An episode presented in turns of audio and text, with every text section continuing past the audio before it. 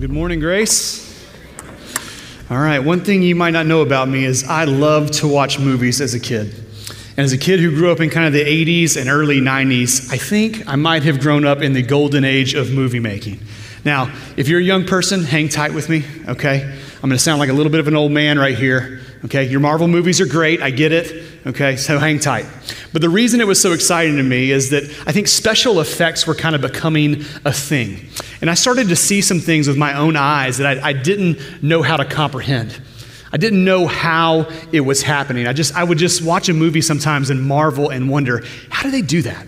Like I just I just have to know that. And the the internet didn't exist yet, and so I didn't have any clues and as a normal kid growing up in Louisiana, I had no connections to the Hollywood movie industry, so it, no one could give me the inside scoop of how they did that.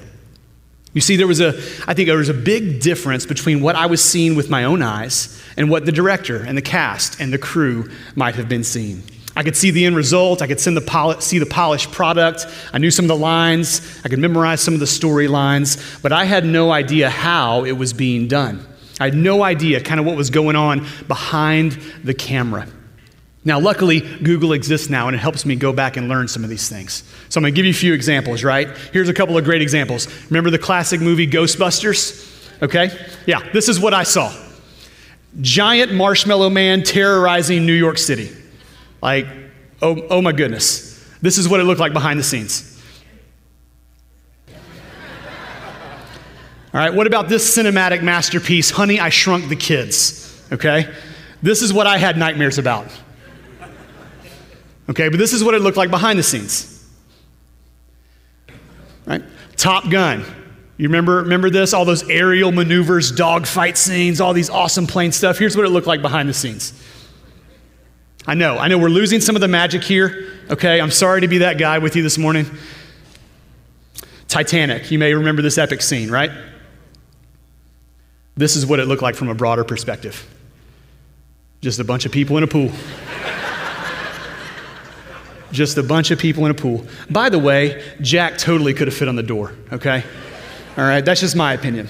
Now, here's, here's the point I had no idea how to comprehend what I was seeing. I was, in some ways, I was just ignorant to all the things going on behind the scenes that helped make what I was looking at.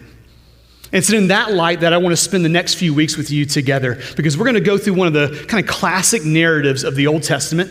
It's probably one that you're kind of familiar with, but I want to spend a few weeks looking kind of behind the scenes. Personally speaking, this narrative is one of the hardest for me to get my heart around. My head, my head gets it. I get what it's saying in principle, but my heart really does struggle with the full implications of this man's life, what it teaches us, and what it might mean for my life. It's the Old Testament story of Joseph. Now, this story, friends, it's a literary masterpiece. It is full of callbacks and foreshadowing and wordplay and dramatic irony and symbolism all over the place. I mean, it is a fantastic story full of suspense and drama and generational sin and humor and secret identities and remarkable reversals of fortune. I mean, it really is a literary masterpiece, and there's no wonder they've made movies and plays about this. It's this kind of riches to rags to riches to rags to riches, back and forth kind of story. But I need you to know, right out of the gate, that my conclusion is this. I'm going to let you in on what I think is the secret to this narrative that this story is not about Joseph. As we're going to see, there is someone working behind the scenes. It's really kind of God's story through Joseph. And so we find the story of Joseph. It starts in the book of Genesis, chapter 37. It goes through chapter 50. And if you have your copies of the scriptures and you want to follow along with us today, that's where we're going to be. If you're not familiar with the Bible, uh, Genesis is the very first book of the Bible. Now, this section, chapters 37 through 50, is 14 chapters long. It is kind of a long narrative about God's continued dealings with the children of Israel and their establishment as a people. God has promised, promised them some things. He's covenanted with them some things. And the really big question of the book of Genesis is how is this all going to work out? How's God going to get himself out of this one? He's kind of painted himself into a corner with these people because, much like you and I, they are terribly flawed. In every turn, they keep trying to mess it up. It's almost like they are actively trying to ruin God's plan.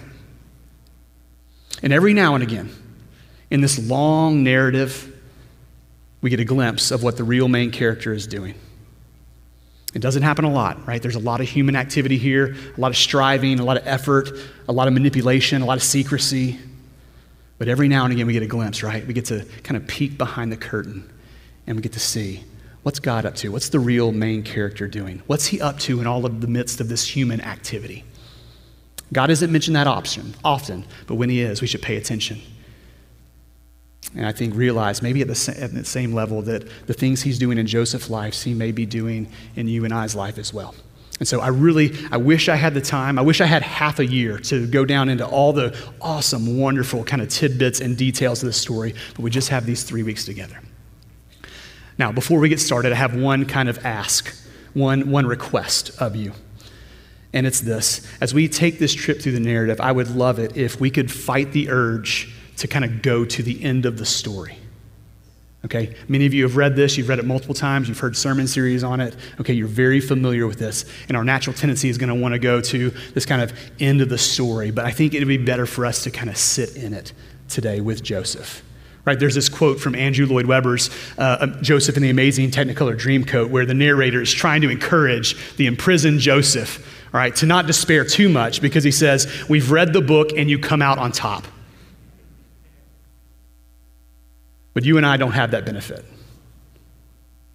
Our stories are still been, being written, our books are still unfolding. And so I think it would be better for us and wiser for us today if we could sit in it with Joseph and maybe ask God to give us some uh, new lessons or some fresh perspectives that we might gain as we kind of travel through this narrative together over the next three weeks. And so I know that's going to be hard to do, but let's, let's give it our best effort, okay?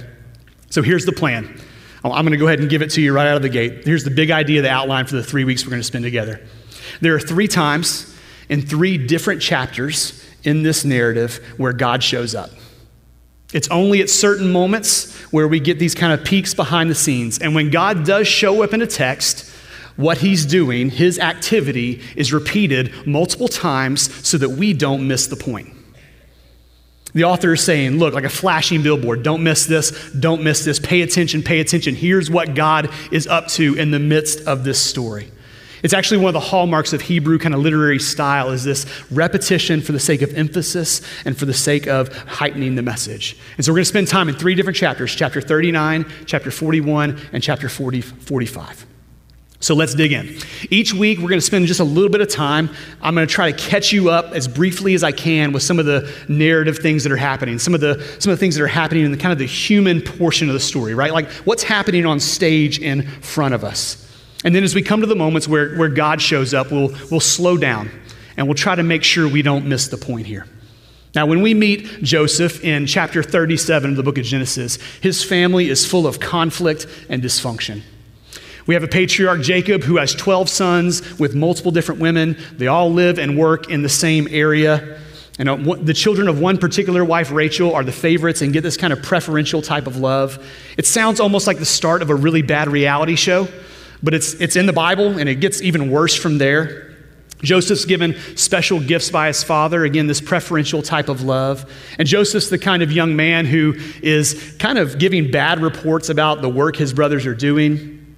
And he has these God ordained moments where he has these dreams, these God given dreams, where he comes to believe that one day his entire family will come and bow down to him. One day he will rule over them in some ways. He has a sense of divine destiny, but he also has this kind of total lack of self awareness to actually tell his brothers about this. It's like, hey, guys, gather around. Hey, hey, I know our, our family situation is like super volatile right now like, like C4 and fertilizer and gasoline, but hey, here's some fire right into the middle of it. And so envy and jealousy and strife and tension, everyone's flaws are on display. Jacob is this loving father to some of his children, but he's, he's kind of passive and indifferent to others. And, and friends, if anyone should have known the dangers and the harm of parental favoritism in the life of a family, it should have been Jacob. That was his story as well. But the generational sin kind of continues on and on. Reuben is this firstborn son who's a failed leader of his brothers. Judah is cold and calculating. Joseph, he's, although he's depicted as morally good, we get this impression that he's a little bit maybe immature, maybe bratty. At, at minimum, he's woefully unaware of how his actions are impacting other people around him. Hatred and deception are the traits of God's chosen family. It's not really a Christmas card kind of feel. And so it, it, comes to a head, this kind of uh, growing family dysfunction and conflict. And Joseph's brothers devise a plan to kill him. But at the very last moment, one of the brothers steps in and says, Hey guys, I know we could kill him. I totally want to kill him, okay? But what if we made money off of him? And so they sell him to a passing caravan of slave traders. They lie to their father. They grab his coat. They cover it in blood. They tell him an animal destroyed him, and he ends up in Egypt of all places.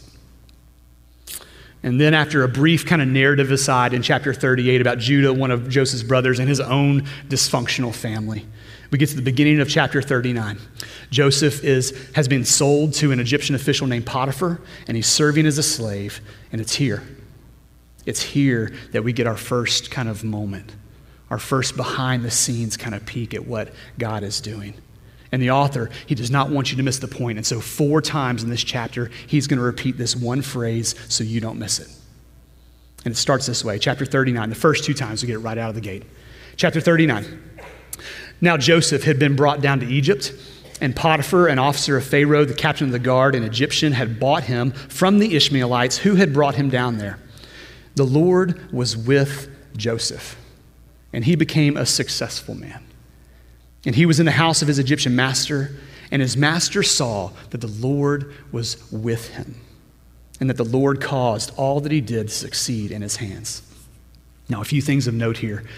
The author wants to be really clear who's involved here. Those all capitalized versions of the word Lord that you see in your script in your, in your, in your Bible, that's actually the very specific and very special Hebrew word for Yahweh God. The author is very clear. The God of the universe is with Joseph, and he's showing him favor because he's with him. The Lord is the one causing Joseph to succeed. And so, before you attribute this to uh, this success to Joseph's ability or talent, he wants to make sure you don't miss kind of who's behind it all, who's causing everything to succeed for Joseph, right? Because it's going to appear like Joseph has this kind of golden touch throughout his story. But it's God doing this. He's the one really causing it. It's Yahweh God with him and his presence with him. Now, I also find it especially powerful that even Potiphar could recognize that God was with Joseph. So the outside world notices when the hand of God is on someone. It's obvious that even a pagan outsider could know and sense and see the presence of God with someone. But then as you keep reading chapter 39, the tables are turned. Joseph's kind of working his way up in the organization. And then all of a sudden, we have this account of a false accusation made against a morally upright man. Joseph does nothing wrong. It's the second time in his story that Joseph's cloak or his robe is going to be used against him to lie about him. And he finds himself unjustly and unmeritedly in jail. And I'm sure wondering, What about those dreams, God? Is, is, this, is this really what you had destined for me? Was that, was that some sort of cruel kind of joke? And I'm sure there were moments where he was full of anger and uh, maybe resent and bitterness and cynical. Right? There have been these times in my own life where someone else's choices, someone else's sin left this kind of wake of just bitterness and despair in my heart, and it doesn't feel like kind of the Lord is with me kind of moments. But you need to know before you come to the conclusion that the Lord was only with him in the rise or his success. The author makes sure you know that even after this false accusation, right, he faithfully runs from temptation, he honors God, he does the right thing. Before you draw the conclusion that somehow God deserted him, the end of chapter 39 also wants to make sure you know.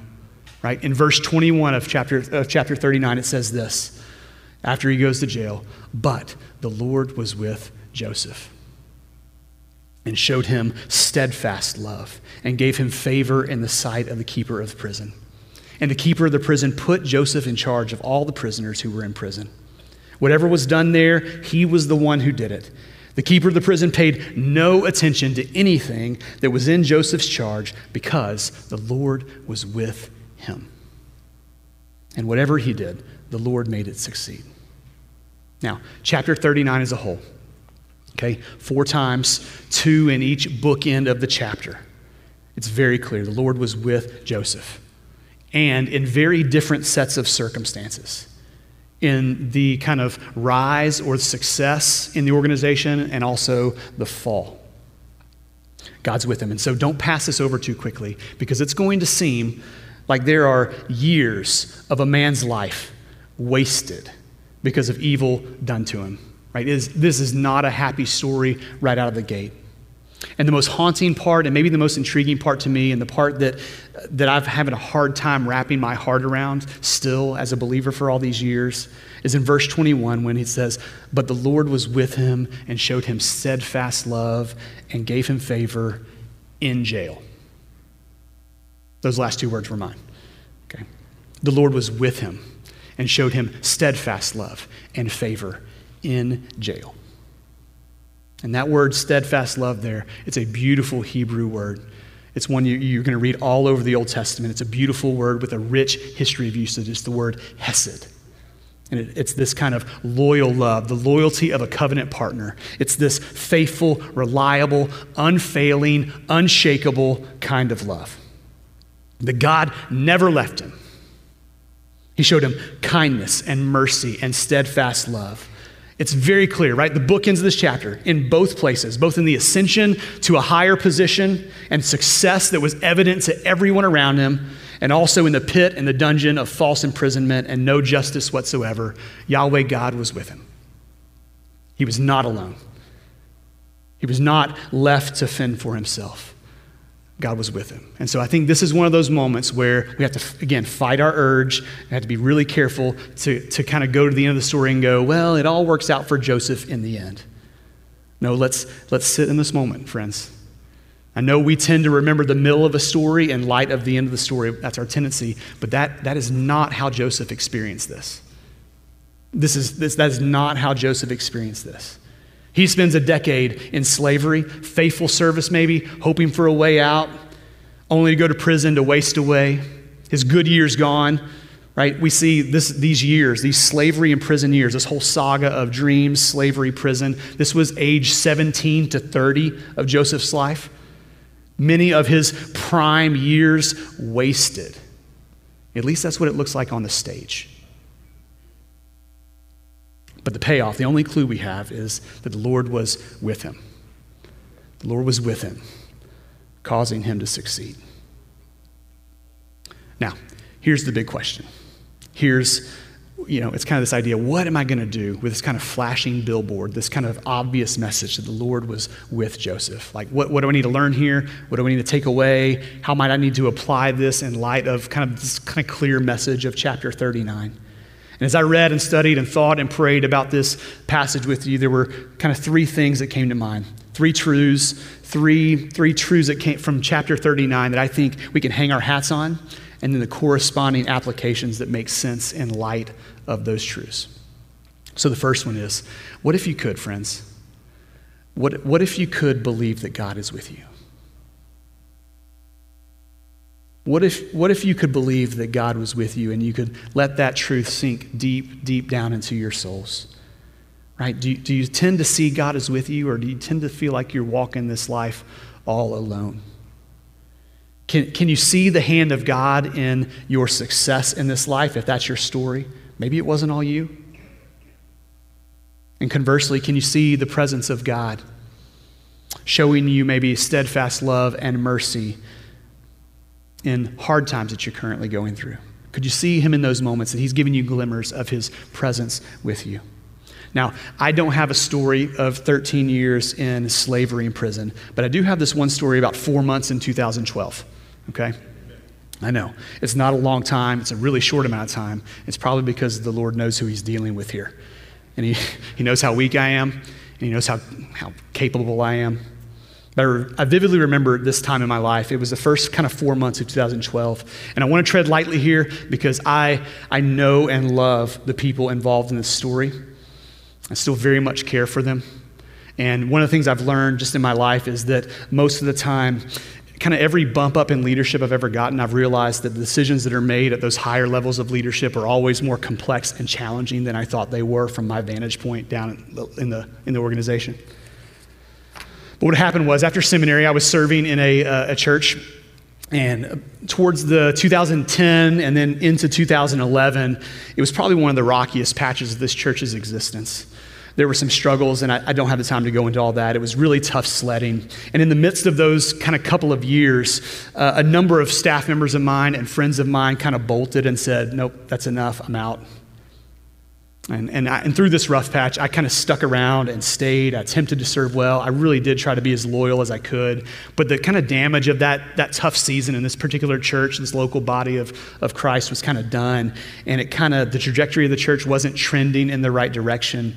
And what happened was the, just financially speaking, the, the church couldn't sustain the level of, of staff that it currently had. And so it came down to this kind of moment where it was going to be me or the other guy. One of us was going to get the axe. And of course, right, friends, this is all knowledge after the fact. I would not have described this like this on the Tuesday that this all happened, okay? Um, they picked the other guy.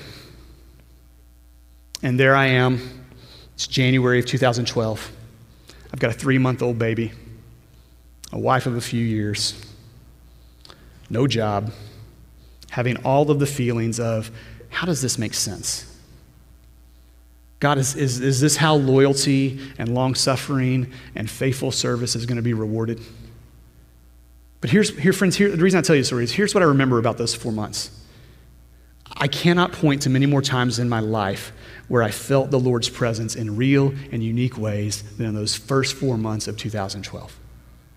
He was so kind to me in those next few months as we had to kind of figure out what we were going to do with our lives and how we we're going to buy diapers and formula when the money was going to run out, how we are going to pay the mortgage, if we were going to have to move cities or not move cities, what jobs were we going to have, all of these things. And again, I don't remember much of the details. It was a blur, probably because we had a newborn in the house. Okay? But I will, I will never in my life forget, never in my life forget the sense of peace that God was with me in unique ways. He was, he was real to me in those four months in some very, uh, why, really, while, while our life was in complete upheaval, I, he was with me. It made a difference. It was just a small taste. And again, I've got countless stories of this in my life, and you probably have countless stories of this in your life as well. And it's, it's ironic, but there's this truism, at least in my life, that we, we tend to feel the Lord's presence most during the kind of most difficult seasons. It just, it just seems to be the reality. I, I think it's because in those seasons we're more desperate for that, or maybe we're just more attuned to that need in our hearts that we're not, that hope that we're not alone. Friends, what, what kind of confidence could you live with if you knew that God was with you? That right now, if you're having success, if things are going well for you, God is with you. He's causing that. He's showing you steadfast love and favor. And you're going to be tempted to live like it's your doing or that you don't need his presence. That's just your brokenness coming out. And right now, if you're in a season of pain or hurt or despair or trouble or injustice, he's with you. And I know it doesn't feel like it, but maybe there might be some glimmer of his steadfast love or his favor peeking through. He's with us on both sides of that coin. The very same God, He hasn't left. He's still where He's always been. And so, my encouragement to you is if you're having a hard time believing that the Lord your God is with you, if you're struggling to believe that right now, I think there's maybe one application I'd ask you to do. One thing I'd like you to do this week is just, just do this. Just do a quick search of all the verses in the Bible about the Lord being with his people. Like get on Google, go verses about God being with us. It will take you a long time to exhaust that list, friends. It will take you a long time. You'll be overwhelmed. It's almost as if the God of the universe knew that would be a truth that we would need to hear over and over and over and over again. And so he put it all over the scriptures for us. In success, believe that the Lord is with you. I know it looks like you're doing awesome. You're doing all the heavy lifting, right? And in hard times, believe that the Lord God is with you. I know it's hard because of all the whys, because of all the heartache and the pain, and you're struggling to sense His nearness and His presence, but the scripture is clear. We have a God who says, I will never leave you, I will never forsake you. We have a Savior who promises us that He will be with us even to the end of the age. And so believe that God is with you, friend. Believe that God is with you and live your life accordingly. And then as you do that, I think the second thing you could learn to do, second maybe application, is to trust God for success. Trust God for the success. I think one of the reasons we're so enamored by the Joseph story, why so many of us love it, is because it's a story of faithfulness and long suffering and serving these evil masters well in spite of injustice. And when I think of Joseph's story, I think of how, how easy it would have been to just give up after this kind of false imprisonment and being lied about, or, or just given up in year two of slavery, or year five, or year seven. And frankly, I'm not sure how Joseph didn't succumb to massive amounts of despair in that 13 year journey that he's going on. I have no concept of how he stayed trusting all of those days. Because the hard truth of this story is that Joseph did not get the result, at least in the short term, that he wanted or that he deserved. But he held on to his integrity, he held on to his faithfulness, and it was not rewarded in the short term. It was not rewarded on his timetable. Faithfulness is always worth it, right? We learned this last week with Pastor Matt, right? Do not grow weary in doing good. At the proper time, you will reap a reward if you do not give up. Faithfulness is worth it, even if it doesn't pay off in all the ways we think it should, should uh, pay off. God doesn't forget. You're not alone. I love Joseph. He never, he never trades away his integrity. Right? Integrity with God is always better than compromise without him. Integrity with God is always better than compromise without God. So keep being faithful, men and women of grace, one foot in front of the other, one day at a time. Trust God for the result. In your application this week, if you're feeling the Holy Spirit like, oh, yeah, that's the one, Robert, might be this. Would you just ask yourself the question, give yourself some time to reflect this week sometime? Maybe on the car ride somewhere, maybe in the shower, maybe in your normal kind of quiet time with God. You could maybe ask this question Where do I need to keep being faithful to God? Or the question I like, the, the other part of that, the, other, the flip side of that is where am I close to giving up because I'm not seeing the results in the short term? Where, where am I close to giving up because I'm not seeing the results I want in the short term? And where do I need to trust God for that result? And so, if you can, friends, if you can believe that the Lord is with you, and you can learn to trust God for the results. I think the final kind of consideration or application for us this morning is, is this. Could you, could you just rest in his steadfast love? and his favor and his mercy to you? Could you rest in that? This is a question that, that's haunted me as I, as I read Joseph's story, and I'm, I'm still working through it, and, and I want to share it with you as this is, would you be willing to kind of gladly welcome, accept, that you'd rather have a painful, hard life with God than an easy, comfortable, safe life without Him? Would you rather have a painful, hard life with God or a comfortable, easy, safe life without Him? Maybe you can consider that question with me this week. Here's one of the things I've noticed on my short time on this earth is that the saints with the depth of relationship with the Lord that I admire the most, the ones with the richest and most vital spiritual lives, almost to a person, they have stories of sitting in the metaphorical prisons of this life. They may have lacked resources, but they never lacked spiritual power.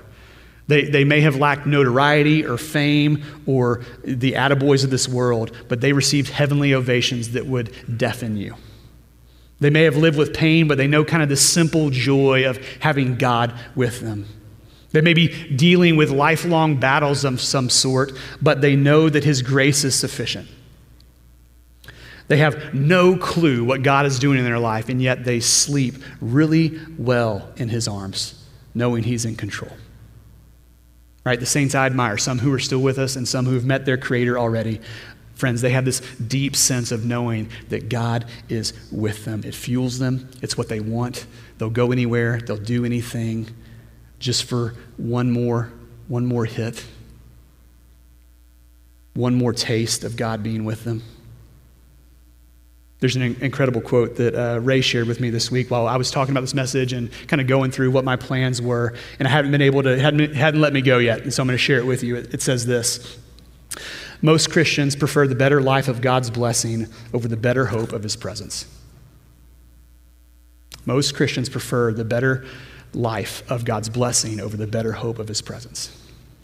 And it begs this question what do you want out of this life? All the blessings of God, none of the pain. Here's the thing we get that sometimes. God is so gracious to us that we live in relative comfort and ease some of the time. Or would you rather have his presence with you? And that's all the blessing you need. I'm saying yes, I'd like both, please. Okay? But I hope that if it came down to picking, I want to be the kind of man. And I want us to be the kind of people, Grace Covenant Church, that pick his presence with us over his blessings towards us. And so in chapter 39 of Joseph's saga, we get this oh, I see what's happening here moment. I see what's going on. I'm supposed to take away something here that God, God was with Joseph. And so believe, friends, that Lord is with you and trust Him for success. And if you're in a hard time or a prison like time in your life, rest in His steadfast love and His mercy. So we have this man, Joseph, right?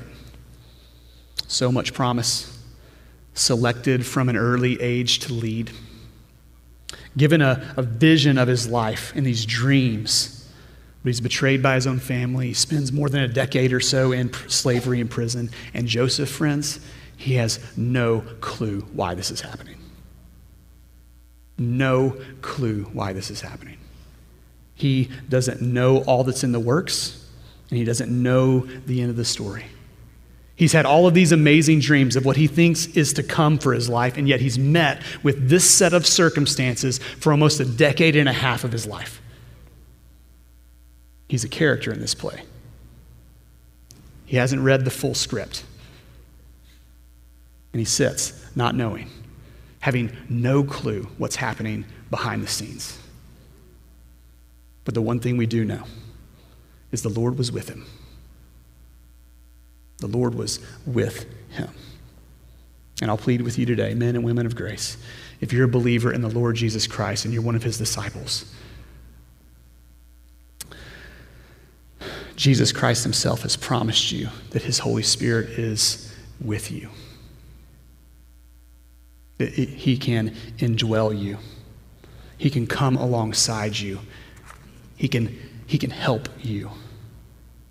And I know that many of you, and I don't even know how many, are in dark places, the dungeons and prisons of this life, the slaveries of this world, sometimes by your own choices and sometimes by the choices of others. And you sit in it. And I want you to believe that the Lord is with you. And I want you to believe and I want you to live like it's true. In the highs and lows of life, right? In the rises and the, pro- the rise to prominence and the promotions and also the dungeons of hardship. The Lord is with you. His steadfast love and his mercy can sustain you. And friends, you, you want his presence more than anything this, this world could offer you. You want his presence. And so for next week, Joseph, right? God's in jail. Or not God's in jail. Joseph's in jail. God's, well, I guess God is in jail, right? He's with him. I think that works. I think I didn't mess that up too theologically, right? God's with him in jail. He's not alone. But for how long? How long will the righteous suffer? God, are you, are you going to intervene in this story or not? I know you're the main character, but what are you doing in these bit players' lives? And we'll save that for next week. Let me pray for us. Father, we, uh, we come before you, God, just humbled and amazed by the knowledge that you are with us. God, we dare not take it for granted, and we dare not try to live this life apart from your presence with us.